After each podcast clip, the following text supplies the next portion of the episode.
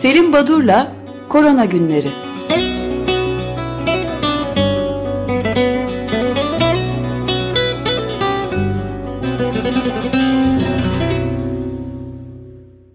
Günaydın Selim Badur, merhabalar. Günaydın, günaydın efendim, günaydın Feryal Özdeş. Tüm günaydın. Dinleyicilerine iyi haftalar, günaydınlar dileyerek başlayalım. Ee, bu sabah John Hopkins Üniversitesi'nin sitesinden e, sayısal değerlere baktığımızda 425 milyon civarında. Ee, biraz az e, ama 425 milyon e, sınırına dayanmış olgu sayısı var. 5.9 milyon kadar da yaşamını yitiren kişi. Ee, her zaman yaptığımız gibi geçen haftaki sayısal değerlere bakıp e, günlük ortalama olgu sayısını çıkartmak mümkün 1.8 milyon. Biz Ocak ayının son haftasında 3.3 milyon olguya günlük olgu sayısına erişmiştik. Oradan bir azalma var neredeyse %40'lık bir azalma. Türkiye yine e, John Hopkins'ın son 28 gün, son bir aylık değerlerine bakıldığında Türkiye 9. sırada e, yaklaşık 13,5 milyon olgu ve 92,5 92 e, bin kadar e, da e, yaşamını yitiren kişi var Türkiye'de. Aşı değerlerine baktığımız zaman Our World in Data sitesinde 10 milyon 10 milyar 350 milyon kadar tek doz aşı kullanılmış. Bu kadar doz aşı kullanılıyor ve dünyanın yüzde 62'si tek dozda. Yetersiz bir aşılama tabii koruma için ama bu aşılamaya erişmişler. Gelişmekte olan ülkelerde yine aşılama yüzde onlar civarında. Türkiye'de yüzde 62 tam aşılı e, toplumun e, 52.7 milyonu aşılanmış oluyor. E, daha önce de belirttim bu oran e, yurt dışı sitelerde e, ülkemiz için yüzde 62 e, olarak verilirken e, Sağlık Bakanlığı sitelerinde yüzde 80'ler civarında aradaki fark da e, hangi yaş dilimini aldığınıza e, göre değişiyor. Şimdi bir takım bilimsel çalışmalara biraz da Türkiye'den haberlere değinmeye çalışacağım kısaca ama e, özellikle bu pandemi olsun, e, işte iklim krizi olsun buralarda hani e, doğaya saldırı, bu e, tamamen e, ekolojiyi yıkıma uğratma e, ve sonuçta hani büyüme adı altında e, sürekli bir saldırı, bir tüketim söz konusu.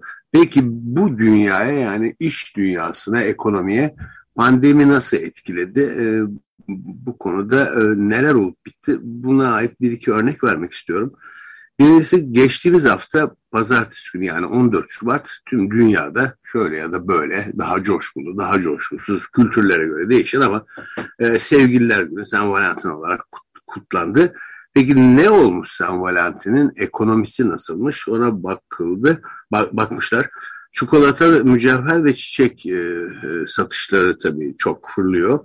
E, İngiltere'de e, bütçesi yaklaşık 1 milyar sterlinmiş. Bu çok büyük bir sayı geldi bana. Bilemedim sen Valentin için. E, 2019-2020 dönemindeki çiçek satışlarına bakılmış. E, garip değil mi? 261 milyon e, sterlinlik çiçek satış yapılmış San Valentin gününde.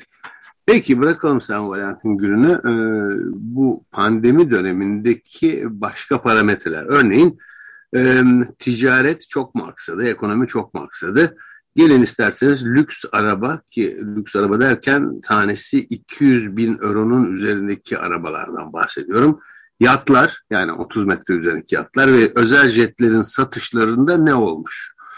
İlginizi çekeceğini düşündüm. Özellikle Özdeş'in bunlardan almak isterse eğer. Bu satışlar patlamış. E, Rolls Royce, e, Lamborghini, e, Bentley e, arabalarının her birinin işte 2018'de, 19'da, 20'de, 21'de, 22'de ne kadar satıldı artıyor. Bir örnek vereyim.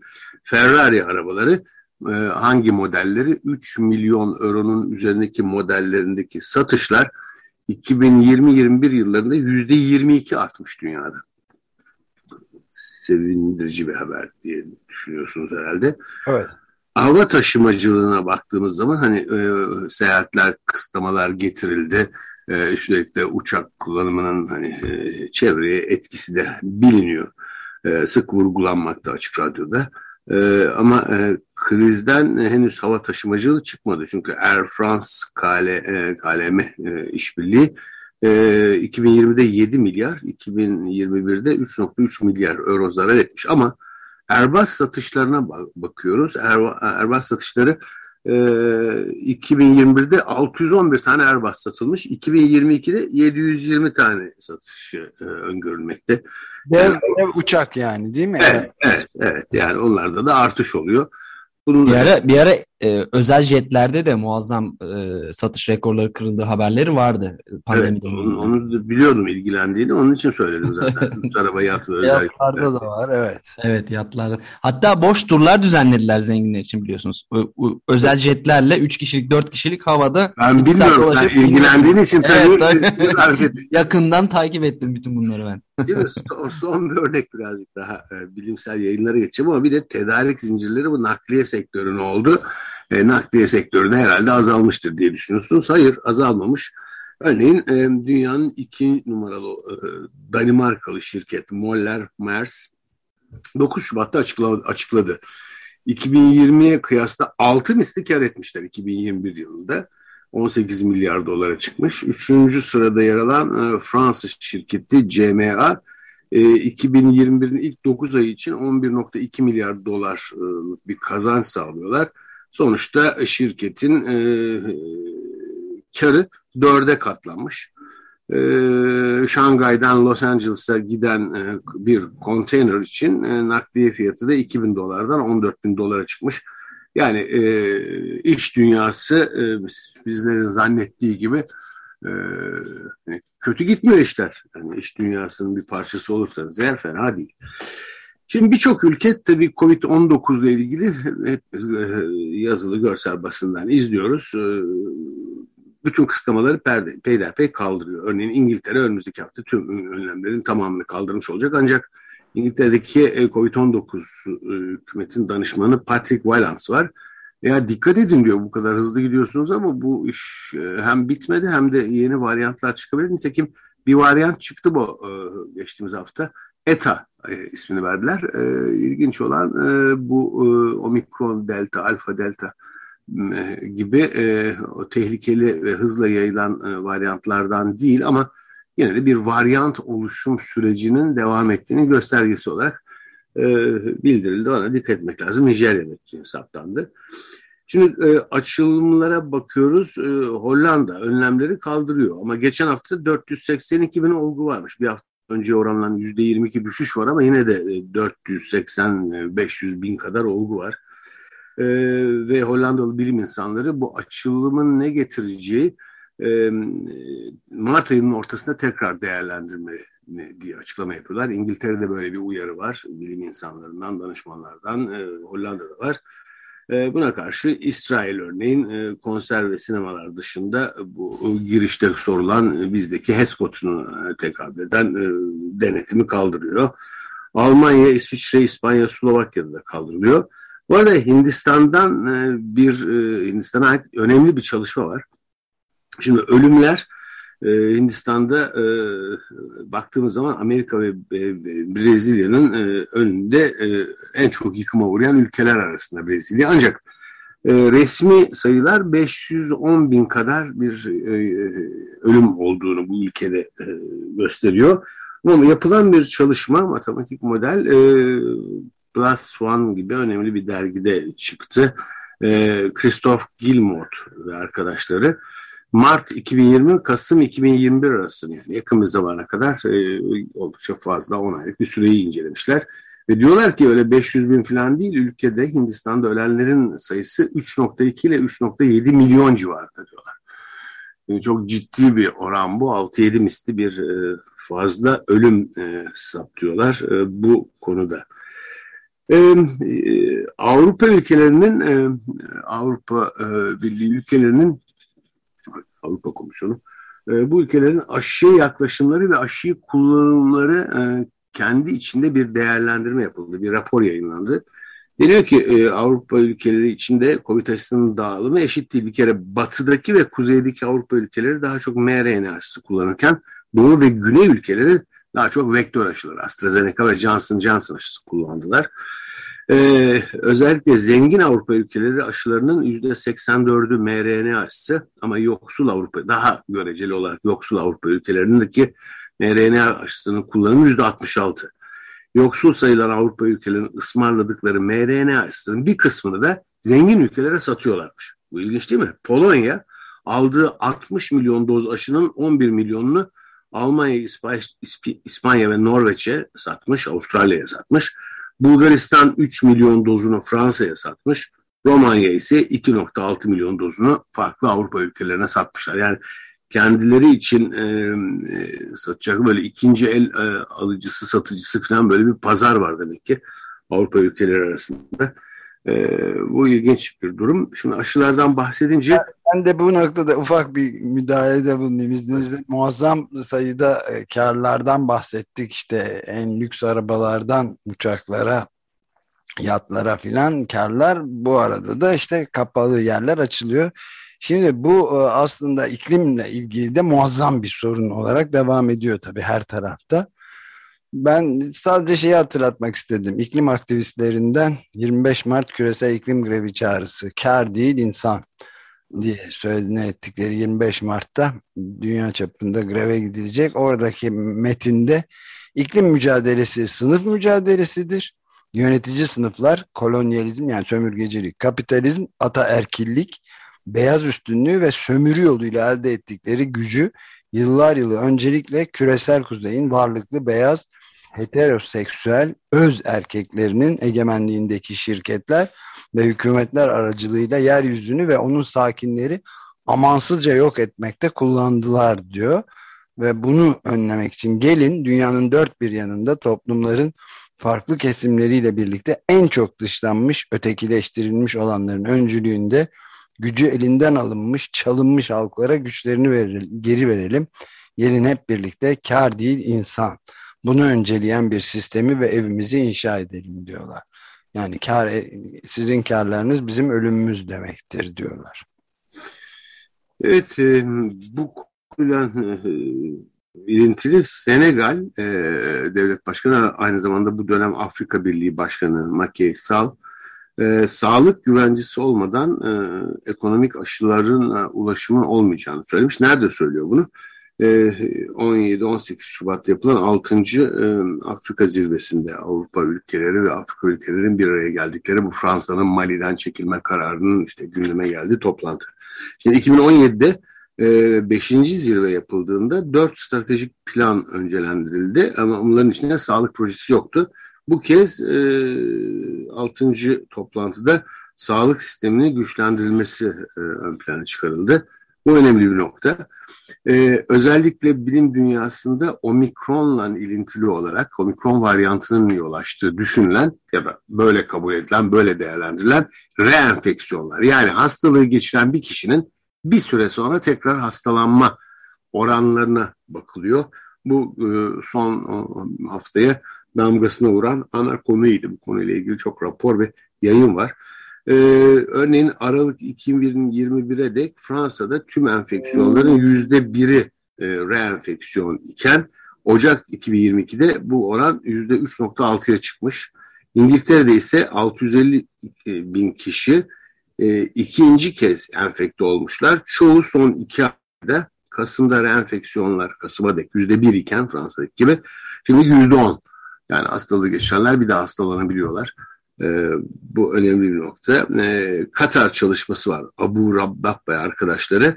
E, önceden hastalık geçirmiş olanların e, içinde yüzde 90 koruyucu bu. E, daha önce alfa, beta, gamma geçirdiyseniz yüzde 90 koruyor bu geçirilmiş enfeksiyon ama omikronda bu oran yüzde 56'ya düşüyor. Yani bir kez omikron geçirirseniz bir kez daha hastalığa yakalanabiliyorsunuz. Omikron geçirmek çok sağlam bir bağışıklık sağlamıyor gibi. E, gebelerde ve gönüllülerde yapılan çalışmalara değinecek idim ama önce müsaade şu vakitte olmadan Türkiye'ye üç tane e, haber vermek istiyorum. Bir tanesi, şimdi sosyal medyada bu e, haber çok yayıldı hafta sonu. E, üç kez aşı olmuş öğrenciler Milli Eğitim Bakanlığı ve Sağlık Bakanlığı'nın protokolüne göre temaslı sayılmıyorlarmış. Şimdi bu ne demek? E, siz üç kez aşılısınız ama yakınınız e, aynı evde bulunan e, bir akrabanız, anneniz, babanız, kardeşiniz, eşiniz hastalandı. Peki siz temaslı sayılmıyor musunuz artık aşılı olduğunuz için? E, ama üç kez aşılı olanlar bir kere taşıyorlar virüsü etrafa. Bu e, bilinen bir şey, evrensel olarak kabul edilen bir şey. E, kullandığımız aşılar taşıyıcılığı ve enfekte olmamızı engellemiyor. Yani daha ağır hastalık geçirmemizi, ölümleri engelliyor. Ama üç kez aşılı olanlar e, hastalanabiliyorlar. Ee, en azından taşıyabiliyorlar etrafı ama e, Türkiye'deki uygulamaya göre bu kişiler e, takip edilmeyecekler. Bunlara PCR yapılmayacak. Çünkü siz üç kez aşılısınız sizden bir şey olmaz. Tehlikeli değilsiniz deniyor. Bu yanlış bir uygulama. Bunun herhalde üzerinde tekrar düşünülmesi lazım. Ama şöyle bir cevap da verilebilir. Ben başka yerden esinleniyorum. Yani bu bir e, sağlık sistemine yönelik bir itibarsızlaştırma çabası olarak da sizin söyledikleriniz nitelendirilebilir. Yani Credit Suisse sözcüsü aynen böyle söylemişti çünkü İsviçre'deki sırlar açığa çıkınca her türlü inceleme konusunda rahatız demişlerdi. Bakanlıklar ve sağlık sistemi de Türkiye'de rahattır bu konuda söyledikleriniz konusunda. Evet yani bugün vakit kalmayacak nazal aşılar burundan e, uygulanan püskürtme şeklinde sprey şeklindeki aşılar yani şimdi bu aşılar gündeme geliyor gittikçe e, daha koruyacak e, üst yolların, solunum yollarında virüsün yerleşimini de engelleyecek aşılar. Örneğin Nisan ayında bu aşıların Türkiye'de üretildiğine dair Sağlık Bakanlığı bir açıklaması var. Sonra ne oldu bilmiyoruz. Ama benim Türkiye'de e, uzun süre geçtiği halde ne olduğu bir türlü açıklanamayan e, konu şu alınan 400 bin Sputnik aşısı vardı Rus aşısı. Ne oldu aşı onu bir türlü e, öğrenmek mümkün olmuyor. Neyse ama iyi bir haber de Türk Toraks Derneği'nden geliyor. Sizin de e, bildiğiniz gibi çeşitli programlarda açık radyoda e, sözü edilen bir çok iyi çalışan bir uzmanlık derneği. Türk Toraks Derneği ikinci kez halk kongresi yapıyor 26-27 Şubat 2022'de. Birincisine 150 binden fazla insan katılmış. Katılım ücretsiz herkes her yurttaş katılabiliyor. Adı da Halk için Akciğer Hastalıkları ve COVID-19 Kongresi. Bunu da duyurmuş olalım. Özellikle programcılarımızdan sevgili Osman Albek e, COVID ile ilgili bir bölümde e, konuşmacı. Yine programımızda bizim ağırladığımız e, sevgili İzmir'den göğüs hastalıkları uzmanı Abdullah Sayıner kendisi de bu, bu kongreyi düzenleyenlerden hem YouTube hem Instagram hem Facebook ya da Twitter'dan izlenebilecek bir kongre. Bunu da duyurmuş olalım 26-27 Şubat tarihlerinde. Cumartesi, pazar önümüzdeki hafta. evet. Biraz görme fırsatımız olmuştu ama daha sonra e, ağırlık verecek haftanın sonuna doğru daha da ağırlık vererek tekrar duyurmaya çalışacağız. Evet yani herkes kendisiyle ilgili merak ettiği bir konu başlığını bulacaktır bu kongrede. Sadece COVID değil e, akciğer e, ilgili her türlü hastalığa değiniyor. Bir de, var tabii işin, işin içinde. Evet. Bir de e, gerçekleştirilen bir toplantıdan bahsedeyim. 19 Şubat Cumartesi günü İstanbul Bilgi Üniversitesi Göç Çalışmaları Uygulama ve Araştırma Merkezi Hakikat e, sonrası çağda infodemi ve bilgi düzensizlikleri ismiyle başlığıyla lisansüstü öğrenci konferansı düzenledi. Altı farklı ana başlık vardı. Infodemi, kavram, kuram ve belirleyiciler, pandemi döneminde infodemi, hakikat sonrası çağda bilgi düzensizlikleri, komplo teorileri, enfodeminin toplumsal etkileri, dezenformasyon ve doğrulama. E, toplantıyı e, düzenleyen e, sevgili Pınar Uyan Semerci ve Emre Erdoğan çok e, önemli ve e, bilimselliği oldukça yüksek e, bir toplantıya imza attılar. Sağ olsunlar. Benim e, de katıldığım e, bölüm bu e, Türkiye'deki e, COVID-19 ile e, ilgili e, e infodeminin e, irdelendiği e, çalışmalara yer verilen toplantıydı. Üç önemli bildiri var. Bunlara kısaca değinip e, değinmek istiyorum. Şimdi birincisinde e, e, Sabancı Üniversitesi, Edinburgh Üniversitesi ve Uppsala Üniversitesi'nin ortak çalışması Türkiye'de aşı dezenformasyonu Seçkin Duygu Ötelen Atalay ve Yılmaz isimli genç araştırıcıların yaptığı bir çalışma. Ee, özellikle bireylerin aşılama ile ilgili algılama ve algıların aşılamaya karşı tutumları nasıl etkilediğine ipuçlarını açığa çıkarmak için yapılmış bir çalışma.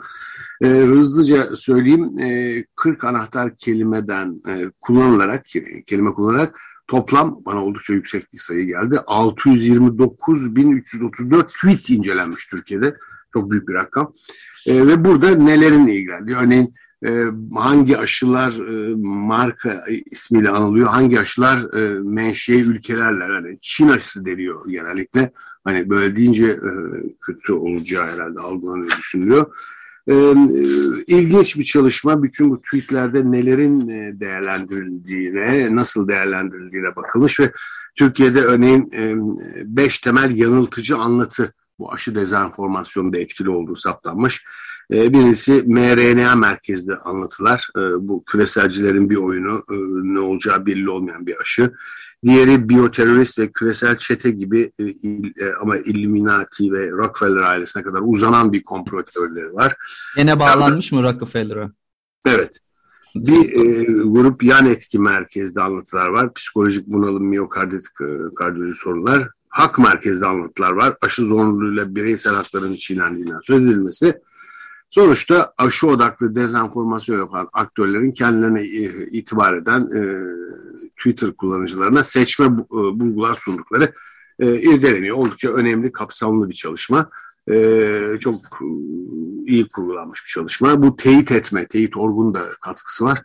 E, aldığımız haberlerin sosyal medyada özellikle nasıl doğrulanması gerektiğinin önemi e, vurgulandı. İkinci çalışma, e, o da ilginç bir çalışma. Bu kez Türkiye'de yapılmış.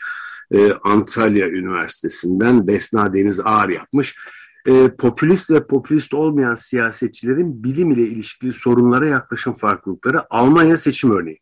26 Eylül 2021'de Almanya'da gerçekleştirilen seçim dönemi ele alınmış ve popülist olmayan Sosyal Demokrat Parti lideri Olaf Scholz ve Almanya için Alternatif Partisi liderleri e, Dr. Jörg Möten ve Tina Spralla'nın seçim öncesi dönemdeki gönderdikleri, kullandıkları bir aylık tweetleri analize eden bir çalışma.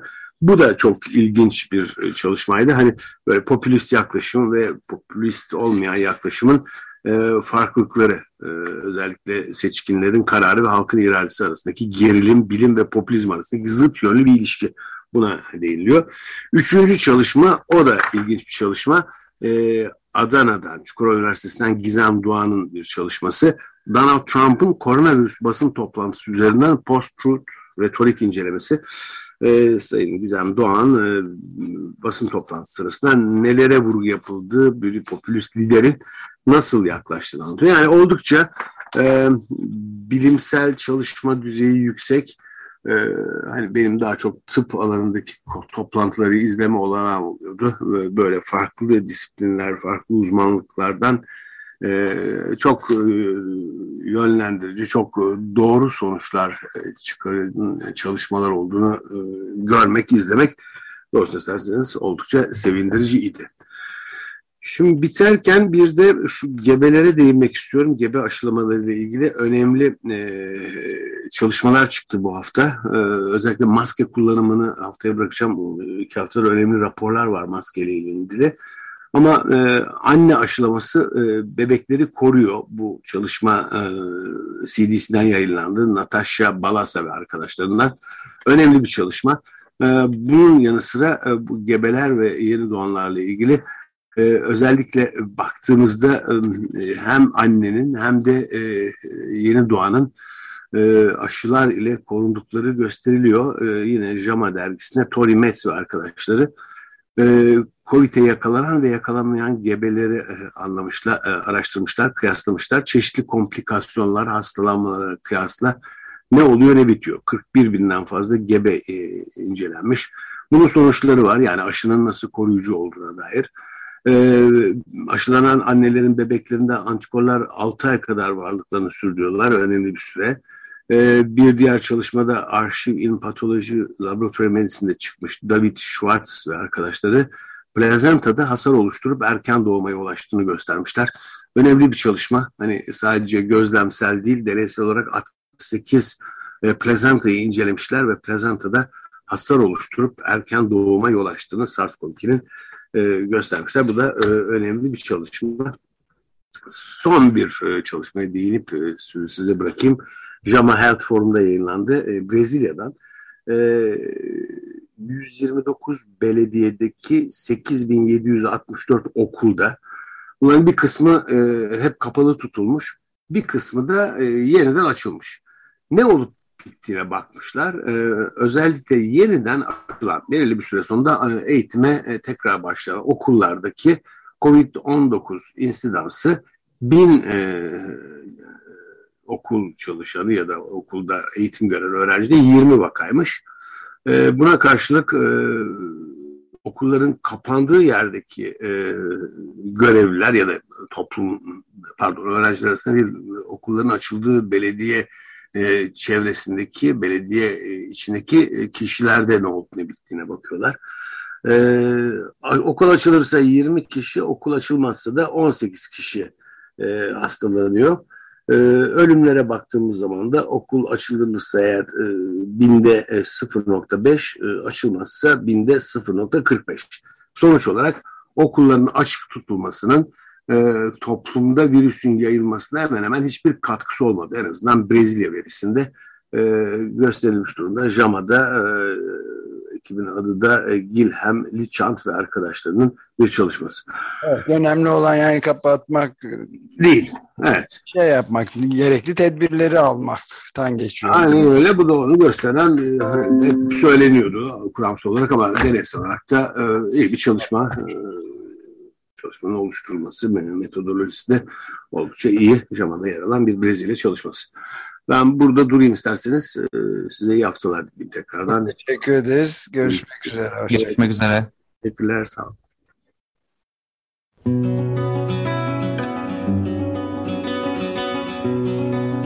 Selim Badur'la Korona Günleri